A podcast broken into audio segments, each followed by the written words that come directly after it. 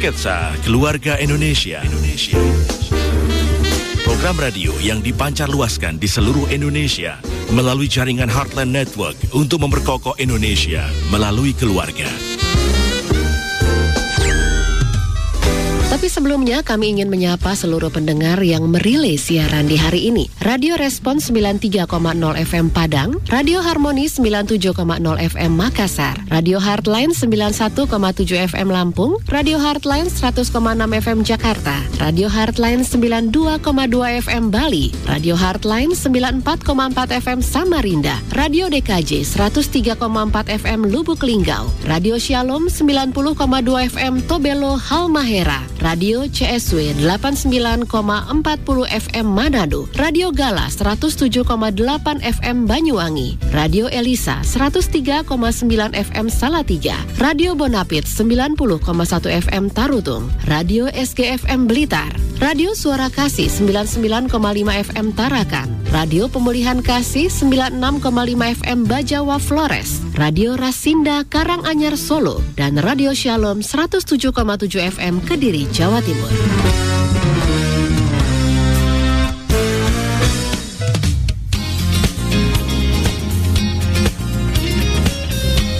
Pendengar LPPL Indonesia dan Headline Radio Network, saatnya kita ikuti live talk show Nasional ISMI Kemendagri Goes to Campus. Acara ini terselenggara atas sinergi program bersama Kementerian Dalam Negeri, Yayasan Bentang Merah Putih, Yayasan Pandu Pemimpin Cinta Bangsa karena Bahasa Cinta, Tanda Seru.id, Headline Radio Network, dan Persatuan Radio TV Publik Daerah seluruh Indonesia. Indonesia Persada ID untuk menyiarkan baik.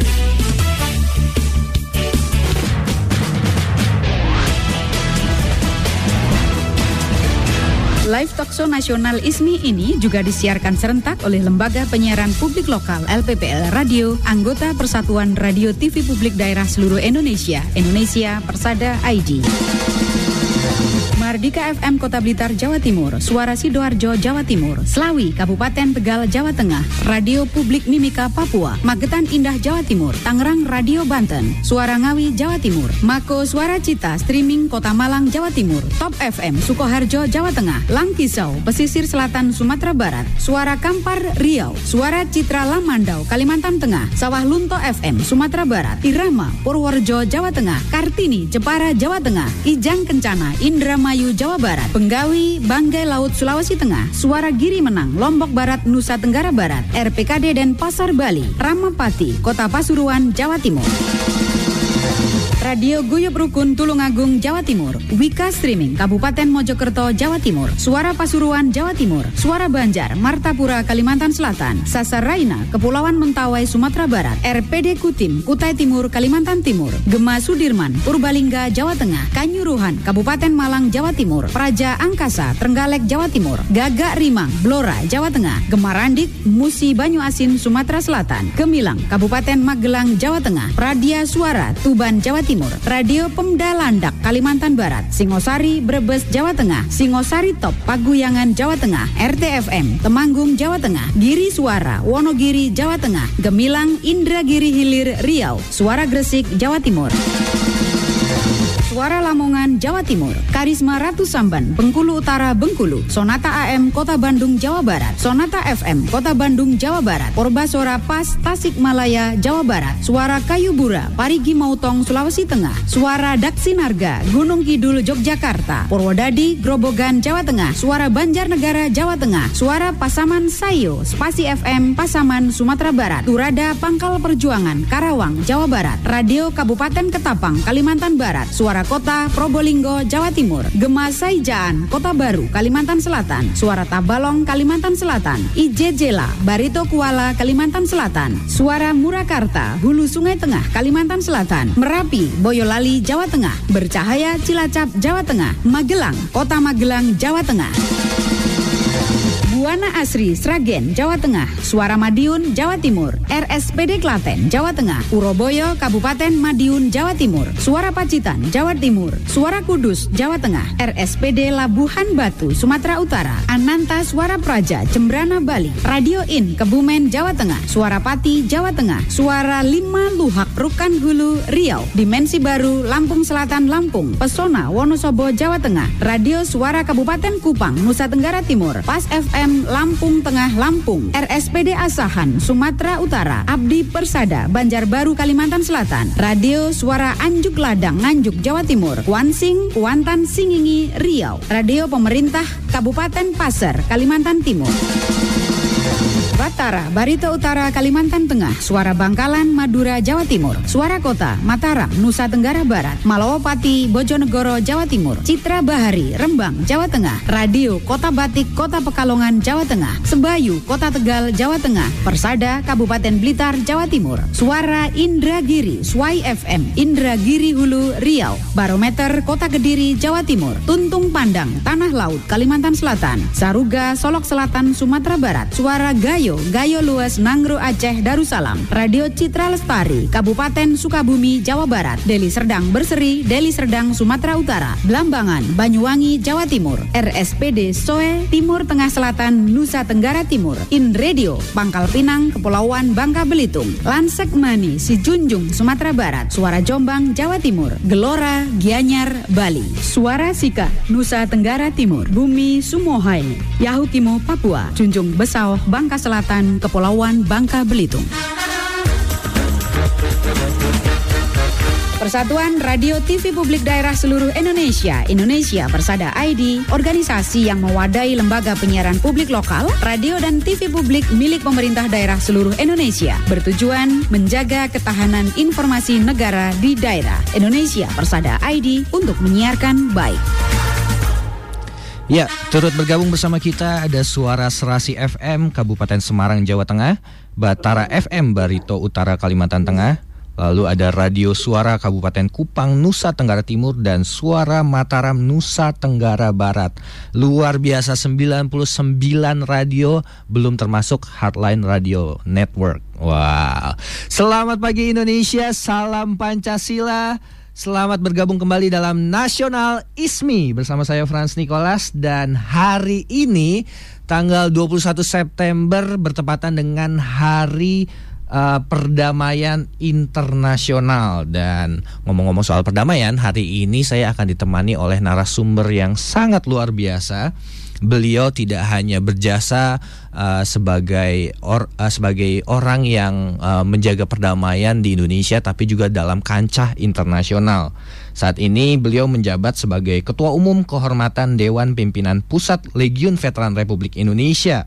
Beliau adalah prajurit terbaik uh, satu-satunya orang Indonesia yang pernah ditunjuk untuk menjadi pemimpin dari United Nation Emergency Forces 2 dalam misi perdamaian PBB di Timur Tengah uh, dan mengepalai 4.000 tentara dari berbagai negara di dunia. Wow, luar biasa. Mari uh, kita sama-sama sambut uh, Bapak uh, Legend TNI Purnawirawan Rais Abin. Selamat pagi Pak Rais. Merdeka Pak. Waduh senang sekali saya bisa ngobrol-ngobrol sama Bapak. Apakah suara saya terdengar Pak? Selamat pagi Pak Rais. Cukup jelas. Waduh, senang banget. Pak, ini saya harus berdiri. Saya harus langsung hormat, Pak. Ah, aduh, ini sebagai bentuk penghormatan dan juga bangganya saya atas uh, kontribusi Bapak. Nggak cuma untuk Indonesia, tapi juga di kancah internasional. Apa kabar, Pak Rais? Terima kasih. Baik, sepertinya masih. Baik. Waduh. World Peace Day. Luar biasa dari dari nada suaranya, dari uh, ketegasan suaranya masih terlihat ya semangatnya. Baik Pak Rais, sebelum kita ngobrol-ngobrol soal tema kita nih, di mana tema kita pada hari ini adalah perdamaian adalah kunci persatuan dan kekuatan Republik Indonesia dan dunia. Nah, saya mau berkenalan lebih dalam lagi nih. Seperti kata pepatah kan, tak kenal maka tak sayang. Saya pengen dengar dari uh, kata-kata Pak Rais sendiri. Uh, gimana sih awal mulanya Pak Rais bisa bergabung uh, ke dalam uh, tentara uh, nasional Indonesia. Apalagi kalau misalnya yang saya baca sebenarnya dulu Bapak tidak punya latar belakang militer sama sekali. Bahkan kalau nggak salah dulu sekolahnya sekolah pertanian. Nah, kenapa Bapak tiba-tiba bisa tergabung dalam tentara nih Pak? Iya, bagaimana ya? Seolah-olah setiap manusia itu ada tulisannya. Tulisannya yang ditulis oleh Yang Maha Kuasa. Hmm. Namun latar belakang itu tidak selalu harus dijadikan pegangan Betul, Pak. untuk menetapkan langkah selanjutnya dalam kehidupan. Dalam kenyataannya malahan latar belakang itu banyak mengganggu ya kemajuan selanjutnya. Hmm. Tapi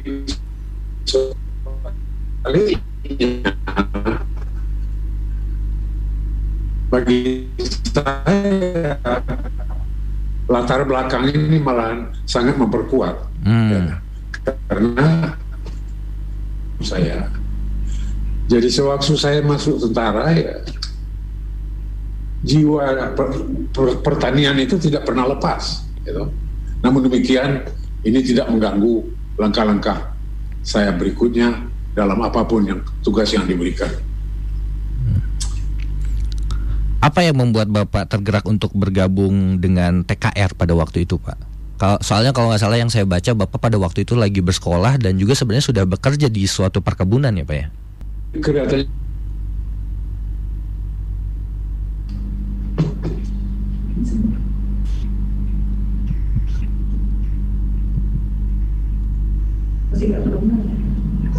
Wah. Apa terdengar suara saya, Pak? Ah, jelas sekarang. Nah, baik saya ulangi lagi berarti pertanyaannya. Waktu ya. itu apa yang terpikir, apa yang membuat hati Bapak tergerak untuk bergabung dengan TKR pada waktu itu, Pak? Dengan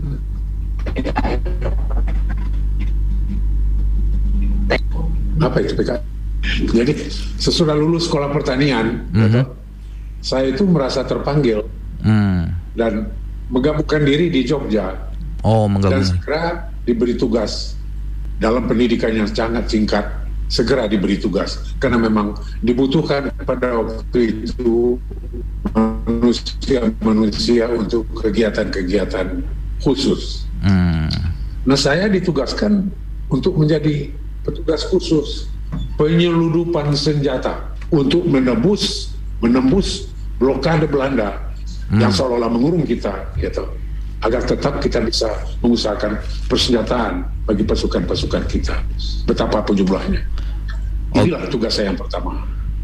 Tugas sebagai tentara dengan pangkat sersan saya kira, sersan kader dan inilah yang melanjutkan karier saya selanjutnya melalui karier normal sampai sekarang. Hmm. Wah, berarti pada waktu itu uh, adalah masa-masa di mana uh, Indonesia berusaha mempertahankan kemerdekaannya ya Pak ya? Iya betul. Dan kita di, dikungkung oleh blokade Belanda sehingga bo tidak boleh bisa ada kontak untuk keluar, hmm. apalagi untuk memasukkan senjata.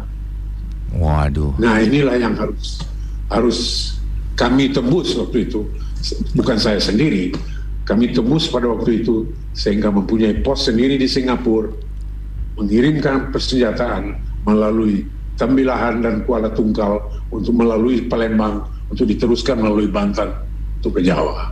Wah. Selama selama tiga tahun setengah. Selama tiga tahun setengah berarti uh, bapak yang bertanggung jawab untuk uh, persenjataan uh, pada ya, waktu betul. itu ya. Wah, baik.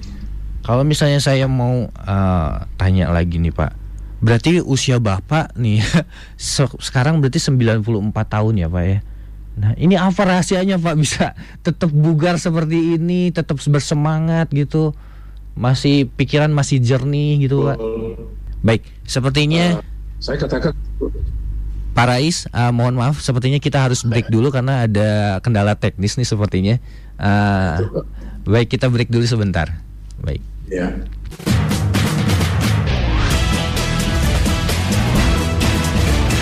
Live Talkshow Nasional ISMI ini juga disiarkan serentak oleh Lembaga Penyiaran Publik Lokal LPPL Radio, anggota Persatuan Radio TV Publik Daerah Seluruh Indonesia, Indonesia Persada ID. Mahardika FM Kota Blitar Jawa Timur, Suara Sidoarjo Jawa Timur, Selawi Kabupaten Tegal Jawa Tengah, Suara Pasuruan Jawa Timur, Tangerang Radio Banten, Radio Publik Mimika Papua, Gema Sudirman Purbalingga Jawa Tengah, Gagak Rimang Blora Jawa Tengah, Pas FM Rapemda Lampung Tengah Lampung, Suara Banjar Martapura Kalimantan Selatan, Giri Suara Wonogiri Jawa Tengah, Kartini Jepara Jawa Tengah, Irama Purworejo Jawa Tengah, Top FM Sukoharjo Jawa Tengah, Purwodadi Grobogan Jawa Tengah, Ijang Kencana, Indramayu, Jawa Barat, Suara Kampar, Riau. RPD Kutim, Kutai Timur, Kalimantan Timur, Radio Guyup Rukun, Tulungagung, Jawa Timur, Gemarandik, Musi Banyu Asin, Sumatera Selatan, Gemilang, Kabupaten Magelang, Jawa Tengah, Sasaraina, Kepulauan Mentawai, Sumatera Barat, Sawah Lunto FM, Sumatera Barat, Sonata, Kota Bandung, Jawa Barat, Magetan Indah, Jawa Timur, Wika Streaming, Kabupaten Mojokerto, Jawa Timur, Suara Widuri, Pemalang, Jawa Tengah, Bintan FM, Kepulauan Riau, Mako Suara Cita Streaming, Kota Malang, Jawa Timur, RTFM, Temanggung, Jawa Tengah, Ramapati, Kota Pasuruan, Jawa Timur, Raja Angkasa, Trenggalek, Jawa Timur, DBFM Lampung Selatan, Lampung, Radio Kota Batik, Kota Pekalongan, Jawa Tengah, RSPD Klaten, Jawa Tengah, Bercahaya, Cilacap, Jawa Tengah, Pesona, Wonosobo, Jawa Tengah, Suara Anjuk Ladang, Nganjuk, Jawa Timur.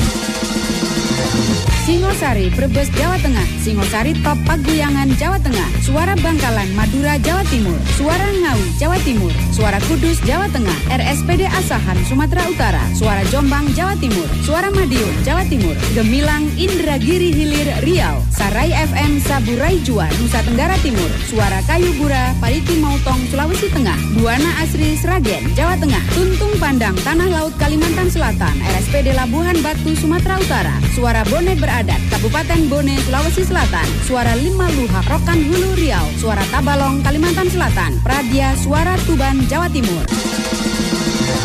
Radio Kota Santri, Kabupaten Pekalongan, Jawa Tengah, Radio Pangkal Pinang, Kepulauan Bangka Belitung, RPKD dan Pasar Bali, IJJLA, Barito Kuala, Kalimantan Selatan, Radio Kabupaten Ketapang, Kalimantan Barat, Puroboyo, Kabupaten Madiun, Jawa Timur, Gemasa Ijaan, Kota Baru, Kalimantan Selatan, Suara Bono, Pelalawan Riau, Barometer Kota Kediri, Jawa Timur, Citra Lestari, Indramayu, Jawa Barat, Kanyuruhan, Kabupaten Malang, Jawa Timur, Suara Pasaman Sayo, Spasi FM, Pasaman, Sumatera Barat, Ralita, Pamekasan, Madura, Jawa Timur, Sendawar, Kutai Barat, Kalimantan Timur, Malawapati, Bojonegoro, Jawa Timur, Suara Lamongan, Jawa Timur, Singosari Top, Brebes, Jawa Tengah, Kabar, Luwu Utara, Sulawesi Selatan, Suara Kota Probolinggo, Jawa Timur.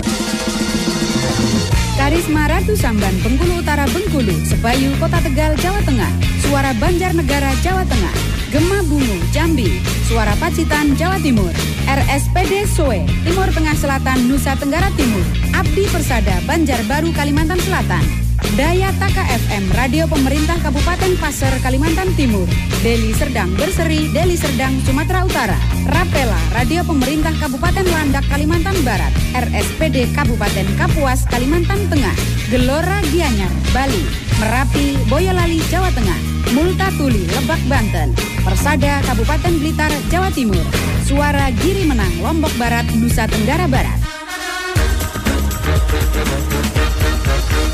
Persatuan Radio TV Publik Daerah Seluruh Indonesia, Indonesia Persada ID, organisasi yang mewadai lembaga penyiaran publik lokal, radio dan TV publik daerah milik pemerintah daerah seluruh Indonesia, bertujuan menjaga ketahanan informasi negara di daerah.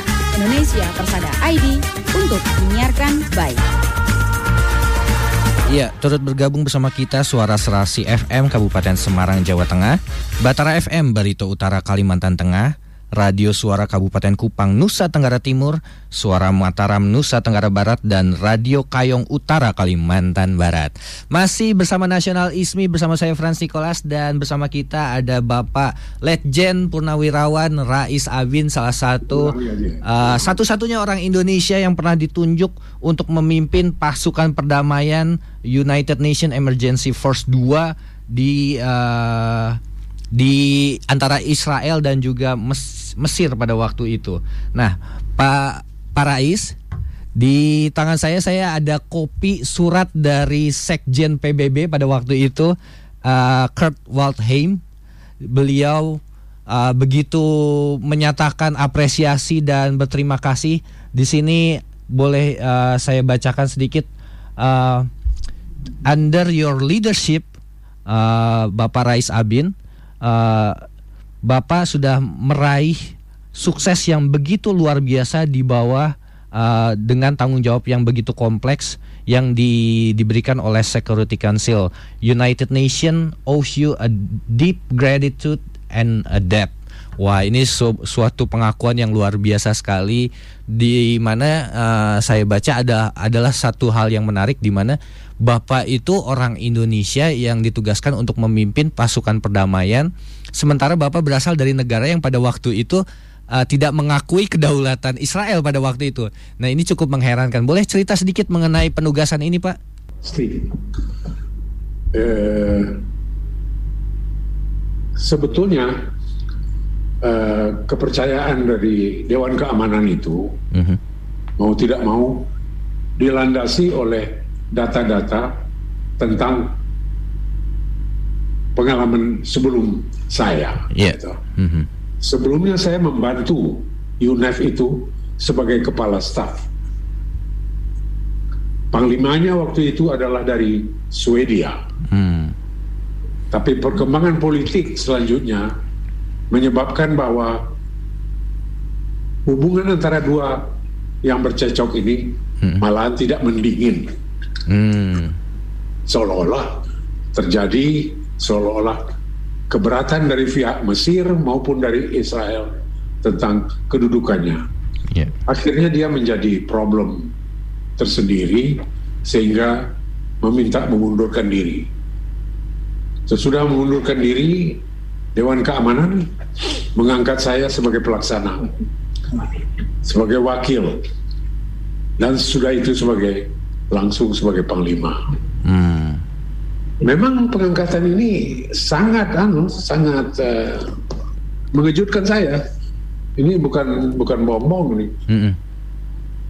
Sangat mengejutkan oleh karena tidak pernah tercipta di tangan saya, di pikiran saya, bahwa sebagai orang Indonesia gitu, atau warga Indonesia dari negara Indonesia yang tidak mempunyai hubungan diplomatik sama sekali dengan Israel, yeah. saya akan percayai untuk menengahi masalah mereka. Ini memang merupakan masalah tersendiri. Tapi Kurt Waldheim sebagai sekjen mengatakan, General Rice ini keputusan Dewan Keamanan dan semua harus ikut. Nah saya mengatakan bagus, anda ada di markas besar PBB, tapi saya di lapangan. Iya. Saya yang harus menampung segala kesulitan untuk mencapai sukses dalam operasi ini. Dalam hal ini, meskipun Sekjen mengatakan Dewan Keamanan sudah berkuasa untuk memutuskan, saya tetap minta izin untuk bicara hati ke hati dengan pihak Israel mengenai pendirian mereka. Sebab saya yakin tanpa bantuan mereka tentu tidak akan mungkin saya laksanakan tugas ini. Hmm. Nah, kalau saya gagal, itu akan menggagalkan PBB juga. Hmm. Selain itu, sebagai orang Indonesia, negara saya juga akan merasa dimalukan kalau saya gagal. Dan saya tidak ingin gagal. Jadi terus terang saya katakan, kalau Israel tidak memberikan dukungan penuh, saya tidak akan terima angkatan ini. Hmm. Saya akan mundur. Hmm. Nah dalam hal ini kebetulan Israel mempunyai Menteri Pertahanan yang cukup berwibawa. Simon Peres. Simon Peres ini akhirnya sesudah menjadi Menteri Pertahanan dia selanjutnya menjadi Perdana Menteri dan malahan pada akhir masanya dia pernah menjadi Presiden Israel. Dan saya katakan Simon, kita bicara nama ini, hmm. Simon saya katakan kalau nggak ada dukungan bilanglah terus terang. Hmm. Ya. Kalau ada syukur, tapi saya tidak akan menu, men, saya tidak akan mengeluh apa pun juga pendirian kabinet Israel. Sebab kalian adalah bangsa yang merdeka juga. Hmm. Terus dia mengatakan, oh jangan begitu, jangan begitu Rais. Kami juga malahan dinas rahasia kami juga sudah meneliti siapa kamu, hmm. apa kamu, dan apa langkah-langkah yang telah kamu lakukan. Dan intelijen Israel sangat menyukai kamu. Itu kata Simon. Wow. Terus masalah ini dibawa ke Knesset, ke parlemen Israel. Hmm. Ternyata 37 pro dan 7 yang tidak setuju. Wow. Kemudian Knesset memutuskan Rais Abin selamat. Nah itu. Jadi memang benar, ini bukan bukan apa namanya bukan suatu penugasan yang saya menganggap sendiri ini penugasan yang sangat sulit ya Pak sangat sulit hmm. tapi sebaliknya saya juga sadar bahwa untuk pertama kalinya Indonesia diberi kesempatan oleh Dewan Keamanan untuk bertanggung jawab mempertanggungjawabkan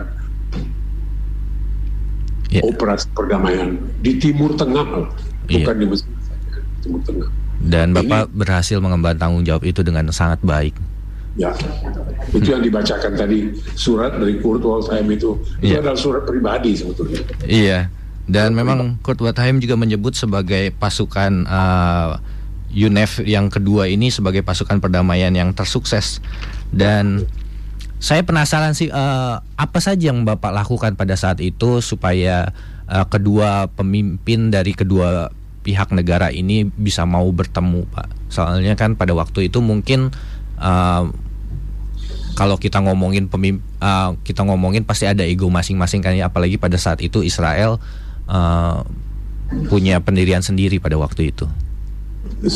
Ini mengenai usaha perdamaian ya. Iya. Yeah. Jadi saya mengerti betul sejarah. Saya datang di tahun 75 ke sana, mm -hmm. itu sesudah perang yang keempat di antara mereka. Wow. Perang pertama tahun 84, perang kedua tahun 56, perang ketiga tahun 67, perang keempat adalah tahun 73. Itu itu sudah sejarah itu. Yeah. Jadi saya tahu ini bukan masalah yang yang simple. Yeah.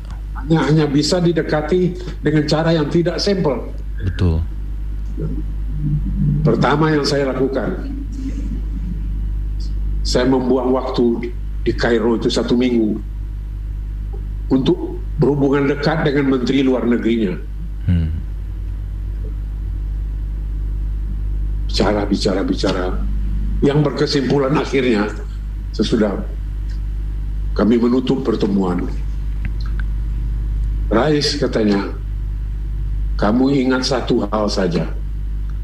Timur Tengah ini, Rais, secara badaniah, secara historis selalu merupakan badaniah Arab.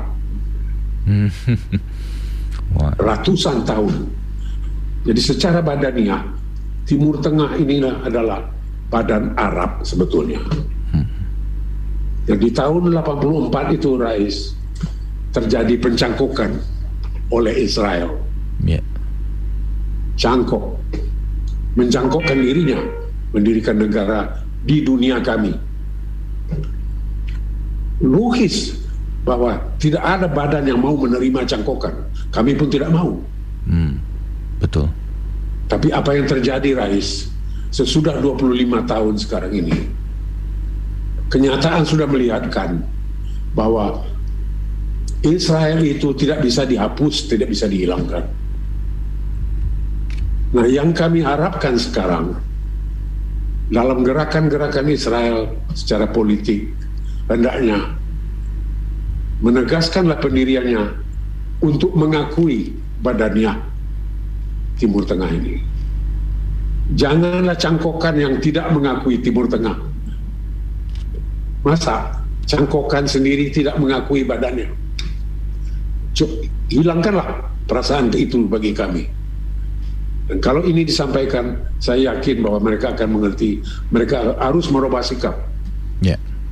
Ya, bagaimana mereka membutuhkan kedamaian untuk masyarakat dan dunia mereka, untuk rakyat mereka, untuk mencapai kemajuan yang berhasil. Udah, itu modal pertama itu. Modal pertama bahwa, bahwa secara badaniah dicangkoki oleh Israel. Langsung saya pergi ke Israel, ketemu Perez tadi. Mm-hmm. Kira Simon, inilah yang saya dengar dari rekan kamu dari sana. Meskipun saya tidak mengakui kebenarannya, tetapi ada alasan di sini untuk menagih sebetulnya kepada kamu langkah-langkah lanjutan ke usaha keurusan perdamaian. Mm-hmm. Simon bilang, ya memang juga kita kan tidak bisa ini terus-terus dalam hubungan begini nggak bisa berusaha mendamaikan diri sehingga dapat aman melaksanakan pembangunan bangsa. Jadi memang saya juga akan menyampaikan pesan daripada menteri kamu itu, menteri luar negeri itu, hmm. untuk disampaikan pada waktu itu masih Golda Meir, perdana menterinya itu perempuan itu. Perdana Menteri pertama Israel itu adalah Golda Meir, perempuan. Hmm. Disampaikan, Golda Meir kelihatannya orang yang cukup berani. Pada waktu itu juga dia mengatakan, sekarang kita akan coba mendatai apa langkah-langkah yang dapat kita lakukan segera dan dalam waktu menengah maupun langkah jauh untuk memelihara perdamaian. perdamaian dan mengamankan bangsa kita. Nah, hiduplah pikiran itu di kabinet Israel, pikiran hidup di Knesset, di parlemen Israel.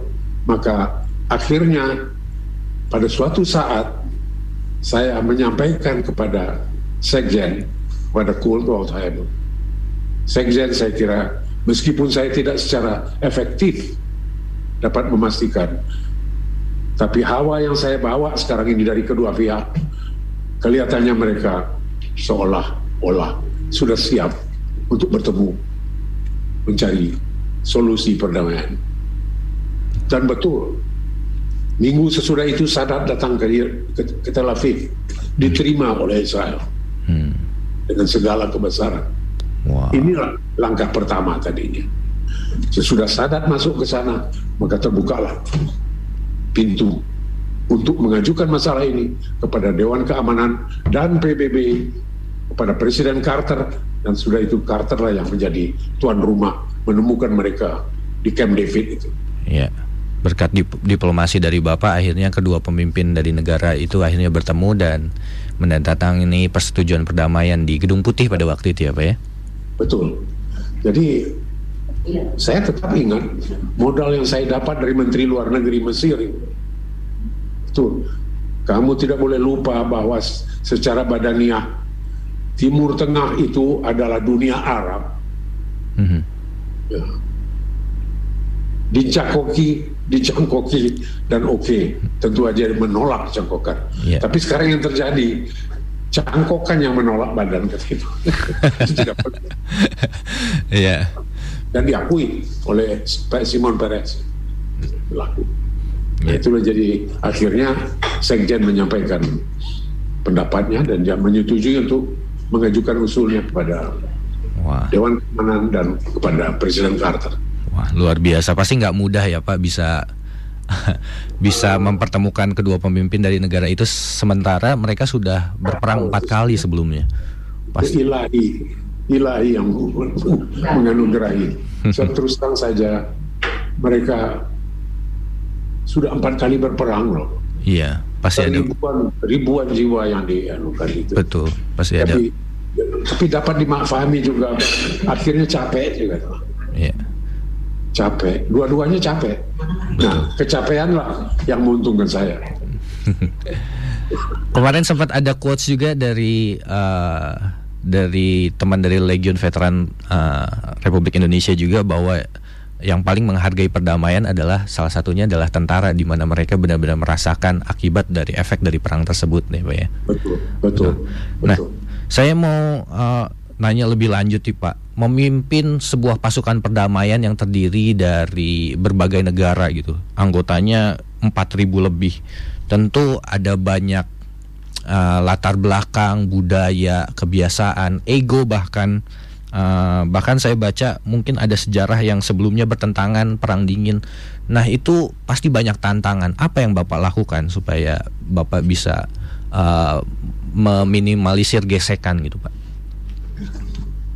Jadi UNEF 2 yang diserahkan kepada saya untuk memimpin itu eh, pada dasarnya harus berpedoman kepada petunjuk Dewan Keamanan juga.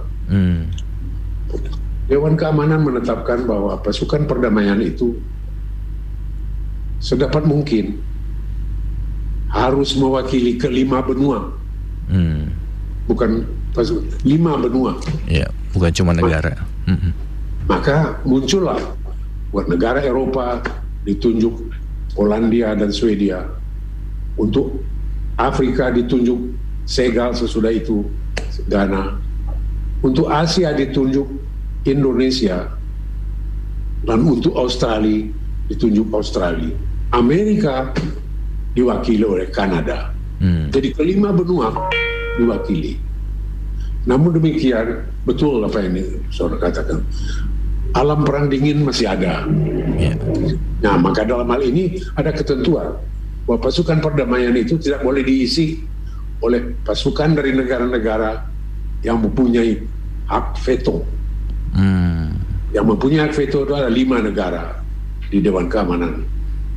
Amerika, Soviet, Cina, Amerika, eh, Inggris, dan Perancis dari kelima negara ini tidak boleh masuk pasukan, memasukkan pasukan untuk menghindari pertikaian-pertikaian dalam operasi-operasi nanti. Dapat difahami karena suasana perang dingin masih ada. Maka dalam hal itu terdapatlah Polandia seolah-olah menjadi penyambung lidah dari Rusia. Yeah. Kanada menjadi penambung lidah dari Amerika. Amerika maka berisi. Jadi saya terima itu dan dengan segala uh,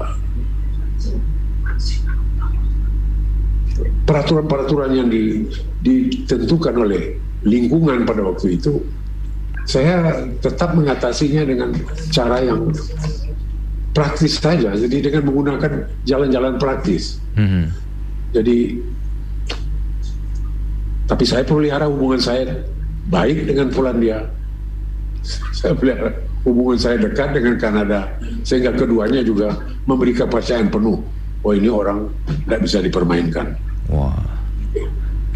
Mereka paling dekat pada kita malahan kesehatan saya itu di, dipelihara oleh dokter dari Polandia.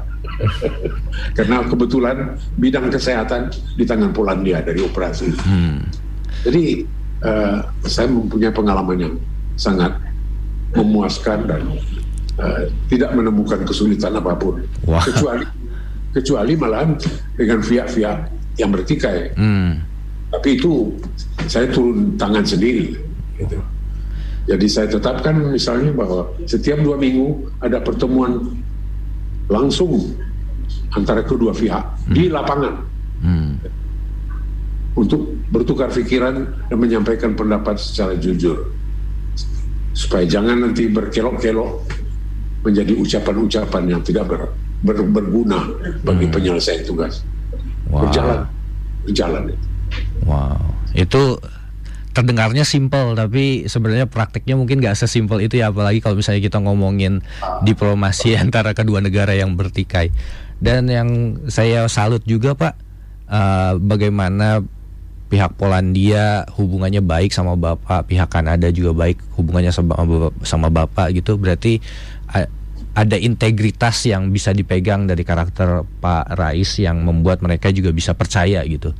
Nah, saya mau nanya nih karena kebanyakan pendengar kita adalah mahasiswa gitu Pak.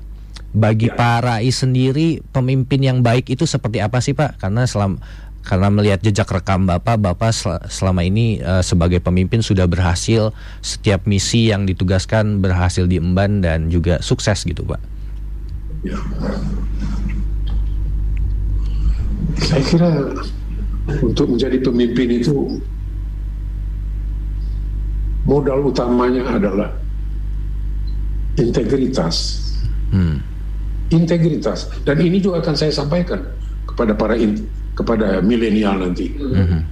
Integritaslah modal utama dari setiap pemimpin. Gitu. So, jika itu sudah diragukan, tidak akan mungkin dia dapat memberikan teladan yang berguna bagi yang dipimpinnya. Yeah. Ya. Integritas tentu dilanjuti dengan tindakan-tindakan. Betul. Kita mengetahui bahwa bangsa kita ini antara lain Pak Jokowi juga menyatakan kita membutuhkan revolusi mental. Betul. Ini suatu suatu apa namanya pendekatan yang sangat ini loh, yang sangat realistis hmm. dari Pak Jokowi. Ya. Tapi betapapun rusaknya mental sekeliling kita, yeah. jika pemimpinnya tetap memelihara integritas kepemimpinan, saya kira nonsense. Ahli bisa dicari, betul. Ilmuwan bisa dibeli, yeah. tapi integritas nggak bisa dibeli. Luar biasa. Baik, ya memang penting sekali ya integritas. Uh, apa yang kita katakan dan apa yang kita lakukan harus sejalan. Dan saya mau nanya lebih lanjut nih Pak. Kalau misalnya Bapak kilas balik gitu, masa pengabdian Bapak sampai sekarang. Suka dukanya nih Pak. Apa lowest point atau tantangan yang paling berat yang pernah Bapak rasakan dan juga momen apa yang paling membanggakan? Memang suatu pertanyaan yang sulit untuk dijawab ini. Sebab bukan saya itu manusia yang tidak mau mengakui kegagalan. Hmm. Saya tidak pernah merasa gagal di mana pun juga. Meskipun saya tidak selesaikan dengan baik, tapi saya tidak gagal. Ya, ya. Jadi karena itu berkaitan dengan umur tadi. Hmm. Saya tidak terganggu sampai umur 94 ini pun oleh pikiran-pikiran yang tidak diperhitungkan dada. Hmm. Saya Jadi, setuju sekali itu Pak, karena kalau kita kegagalan itu bukan uh, sesuatu yang final ya. Kalau kita berhenti mencoba baru kita gagal. Selama kita terus mencoba, kita terus berusaha, tidak ada pernah kata gagal. Betul. Jadi dengan demikian saya katakan bahwa mungkin ini juga syarat tambahan bagi pemimpin hmm. samping integritas tadi ya, yaitu pantang menyerah ya pak ya jangan menakuti kegagalan hmm. jangan akhirnya pada satu saat seorang pemimpin itu dipaksakan melakukan tindakan yang mungkin tidak diharapkan oleh masyarakat. Tapi dia di dalam pikirannya dianggap perlu. Yeah. Dan kalaupun itu gagal, itu bukan kegagalan kepemimpinan, yeah. kegagalan try out, eksperimen atau exercising daripada kepemimpinannya. Tapi kalau gagal sekali terus patah hati itu, wah sudahlah. Jadi dan gitu. Iya. Saya kira itu aja. Tidak ada kata gagal ya Pak ya yang ada pelajaran yang bisa kita ambil. nah, boleh ya. Mm, momen paling membanggakan, Pak. Yang paling membanggakan tentu tanpa rasa sombong. Mm-hmm. Kepercayaan Dewan Keamanan yang diberikan kepada saya ini adalah suatu presiden yang belum pernah ada. Ya, sampai sekarang. Sampai sekarang. Hmm. Saya perwira pertama dan sampai sekarang masih merasa perwira pertama diberi kepercayaan untuk memimpin suatu operasi yang jauh dari bidang yang tadinya saya anggap mudah gitu. Tapi seperti saya katakan tadi saya tidak ingin gagal. Yeah. Saya sering saya sering patah hati loh keberhubungan dengan Mesir misalnya. Mm -hmm. So Mesir dan Israel itu karakteristiknya beda-beda. Mm. Kalau saya bicara dengan tentara Israel, iya atau tidak itu jelas. Gitu. Jadi kalau saya bicara dengan pihak Mesir, kadang-kadang itu ditutup dengan insya Allah. nah, kalau sudah insya Allah itu kita harus hati-hati lah. Hmm. Gitu. Jadi karena itu saya selalu berulang-ulang lebih rajin ke Mesir daripada ke Israel. Jadi hmm. untuk untuk menjamin jangan insya Allah insya Allah terus. Gitu dalam kenyataannya sehingga mengganggu kerja di lapangan. Tapi selalu selanjutnya mereka menyadari sendiri Jenderal Gamasi itu ada jenderal yang cukup cakap waktu itu memimpin angkatan bersenjata Mesir. Memberikan percaya penuh kepada saya.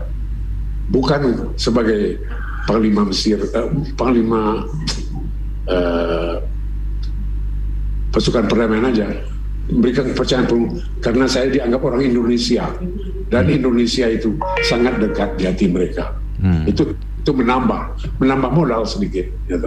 tapi tidak boleh mengganggu yeah. gitu.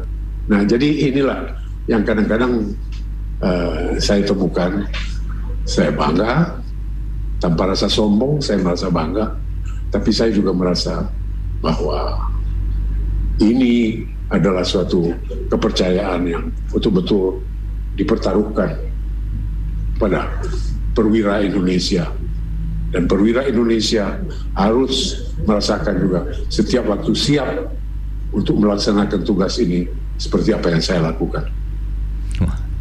luar biasa memang dan kepercayaan itu dibayar dengan lunas ya Pak ya. Setelah ya. itu Sebenarnya Bapak uh, ditawarkan ditawarkan lagi untuk bertugas di Afrika kalau nggak salah ya Pak ya. Tapi betul, betul, ya. Jadi saya diminta oleh Sekjen bantu saya di Afrika Selatan, di Biafra, hmm. untuk mendirikan negara loh. Luar biasa. Saya bilang ya itu lain tugas. Kalau ini saya bilang saya kira lebih baik saya konsultasi dulu dengan pemerintah saya. Hmm. So isi saya ke sini adalah untuk operasi perdamaian Timur Tengah. Wah itu saya bisa selesaikan kata Sekjen. Hmm.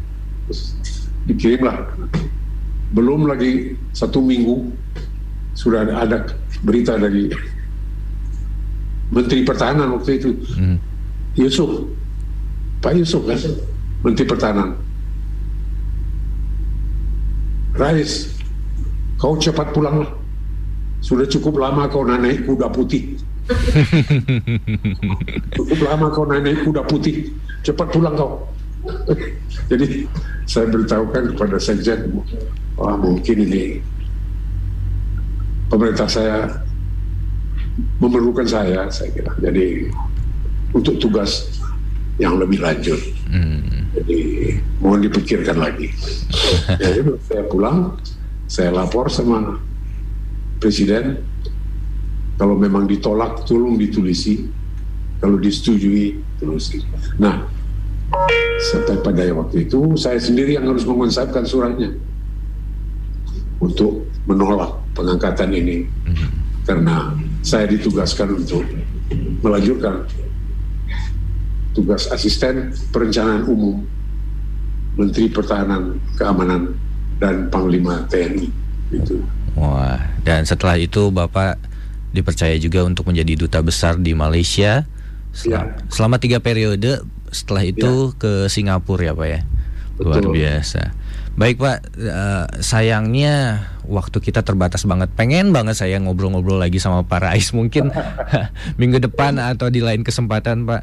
Uh, ta ya, tapi sebelum itu saya uh, boleh uh, Bapak memberikan saran dan juga motivasi untuk anak-anak milenial, calon-calon pemimpin ya, kita di masa betul. depan.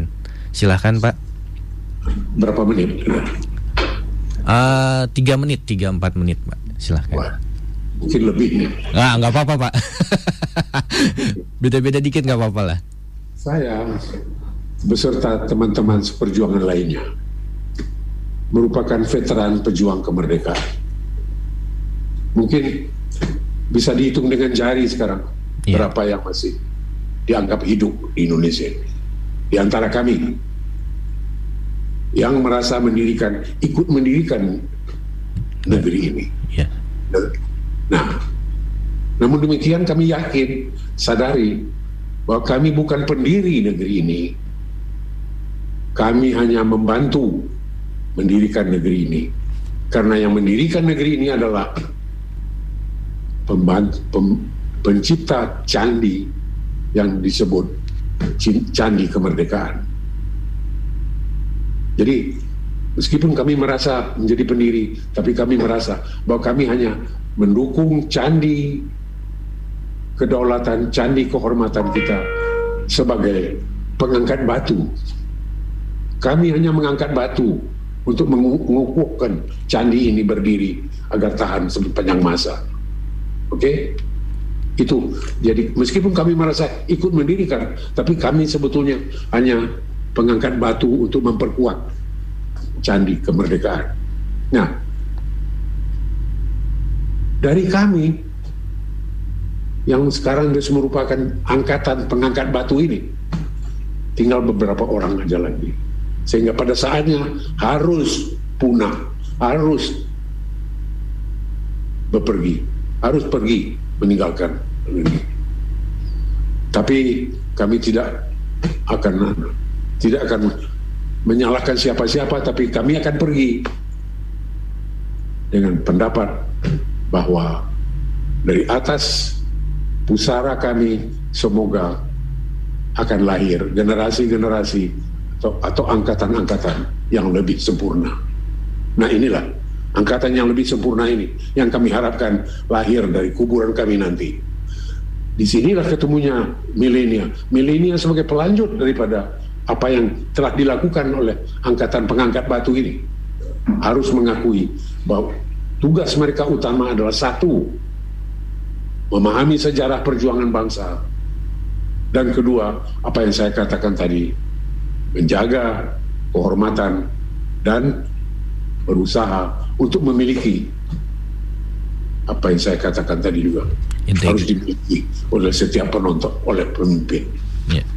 Setuju Pak. Seperti kata Bung Karno, jangan pernah melupakan sejarah dan saya percaya semangat yang telah Bapak tunjukkan, inspirasi yang telah Bapak tunjukkan selama pengabdian uh, akan kami teruskan dengan memiliki integritas dan ya. juga rasa berani, tidak takut gagal dan juga pantang menyerah.